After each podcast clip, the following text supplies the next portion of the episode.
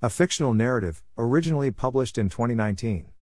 Thou hast made us for thyself, O Lord, and our heart is restless until it finds its rest in thee. Augustine of Hippo, a fictional narrative. There once was a good man who attempted to do everything right in his journey through life.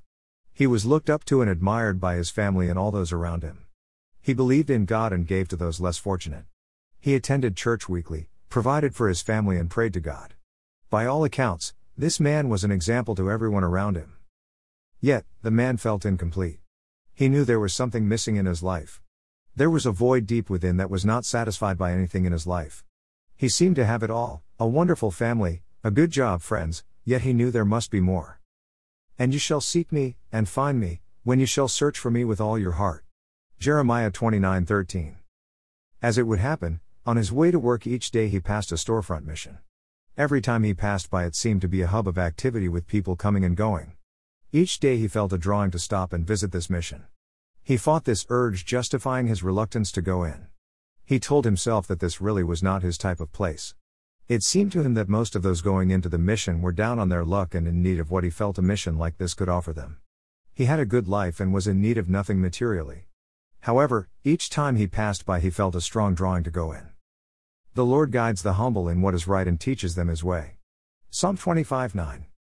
The man fought this pull toward the mission for months. However, one day as he passed by, he noticed that there was more activity in front of the mission than he had ever seen before.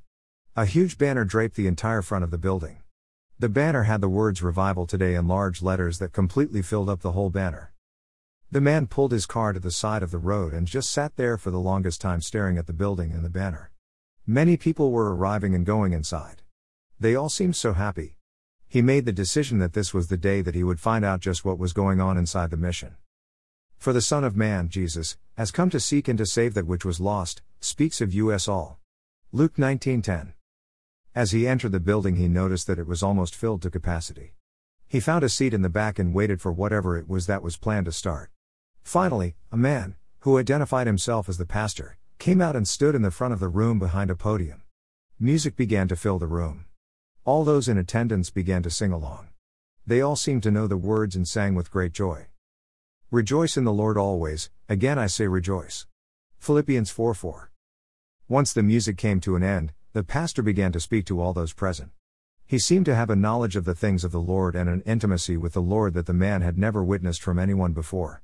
He spoke of a personal relationship with God that was available to anyone who so desired it. The man listened and came to the realization that this was what was missing in his life. At the end of the service, the pastor invited those present who did not know the Lord in a personal way to come forward. The man went forward and knelt before the Lord, asking for forgiveness, and accepting the Lord's gift of salvation. I love them who love me, and those that seek me early shall find me. Proverbs 8:17. He immediately felt a lifting of the burden he had carried with him his whole life. He was totally forgiven by the Lord and it was such a freeing feeling. Not only forgiven, but he now had a personal relationship with the one who loved him and died for him. The man left the meeting rejoicing in all the Lord had done for him. I just want to thank you, Lord, for all that you have done for me. He realized that of all those at the mission that day, that he may have been the neediest of all?